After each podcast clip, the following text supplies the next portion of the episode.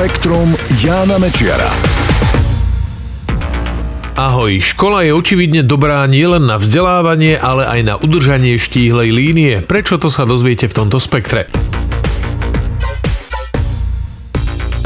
Poznajú to mnohí z nás. Keď skončíme školu a definitívne vstúpime do sveta dospelých, ako si podozrivo ľahko začneme priberať.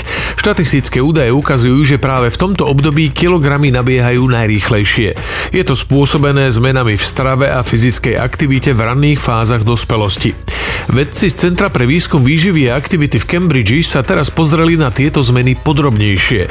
V prvom rade hľadali dôkazy o tom, ako prechod zo strednej školy do zamestnania alebo na univerzitu aktivitu ovplyvňuje telesnú hmotnosť, stravovanie a fyzickú aktivitu. Použili na to všetky dostupné štúdie na túto tému. Ukázalo sa, že v priemere ľudia po skončení strednej školy znižujú svoju strednú až náročnú fyzickú aktivitu o 7 minút denne.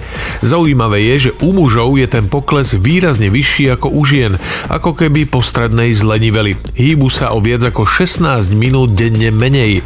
U žien je to necelých 7 minút. Ďalej sa ukazuje, že najväčší pokles strednej až veľkej fyzickej aktivity nastáva, keď človek ide zo strednej na vysokú. V priemere je to až o 11,5 minúty denne menej. Niektoré štúdie naznačujú, že po ukončení školskej dochádzky sa mení aj strava, bohužiaľ k horšiemu. To všetko môže prispievať k naberaniu kilogramov. Výskumníci sa však pozreli ešte na jednu súvislosť, a to medzi rodičovstvom a priberaním. Z dostupných štúdií vyčítali, že ak priemerná žena krátko po vstupe do dospelosti dospelosti nemá deti, v priebehu 5 až 6 rokov priemerne priberie asi 7,5 kg. Ak sa stane matkou, za rovnaký čas priberie len o takmer 1,5 kg. Zmeny v priberaní u mužov, potom ako sa stanú otcami, sa nepreukázali. Psíčkari dobre vedia, že ich miláčikovia dokážu rozoznávať rôzne ľudské gestá. Je to výsledok dlhého života psov s ľuďmi. Tieto zvieratá boli domestikované pred 10 až 15 tisíc rokmi. Možno sú to najstaršie domestikované tvory na svete. Ľudia ich za tie tisíce rokov šľachtili tak, aby mali najželanejšie a najúžitočnejšie vlastnosti.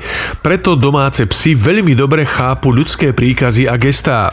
Výskumníci z Indického inštitútu vedeckého vzdelávania sa podujali zistiť, či to toto chápanie majú vrodené, alebo na to musia mať výcvik. Použili túlavé psy z niekoľkých indických miest, ktoré rozhodne žiadny výcvik nemali. Robili s nimi jednoduché experimenty. Postavili pred ne dve zakryté misky, na jednu z nich ukázali prstom a sledovali, či sa pes k nej priblíži. Asi polovica nereagovala nejako, boli to však bojazlivé psy, ktoré nemali dobré skúsenosti s ľuďmi.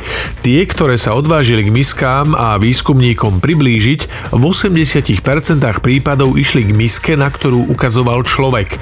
To naznačuje, že chápali ľudské gesto. Výskum podľa vedcov ukazuje, že psi majú porozumenie niektorých ľudských gest vrodené a že tieto zvieratá sú vnímavejšie ako si myslíme.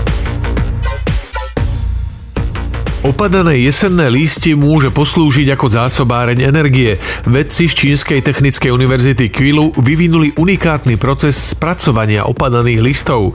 Len v samotnom Pekingu ročne spaľujú 2 milióny tón lístia a ďalšieho rastlinného odpadu. Dostáva sa pritom do ovzdušia obrovské množstvo nečistôt a skleníkových plynov. Pri využití nového procesu sa z listov získava prášok, z ktorého je možné vyrábať organické kondenzátory. No a tie môžu slúžiť slúžiť na ukladanie elektrickej energie, podobne ako batérie. V uchovávaní elektrického náboja sú pritom ešte účinnejšie ako podobné kondenzátory vyrábané z uhlia. Zatiaľ však ide len o experiment, ktorého komerčné využitie treba ešte nájsť. Spektrum Jána Mečiara.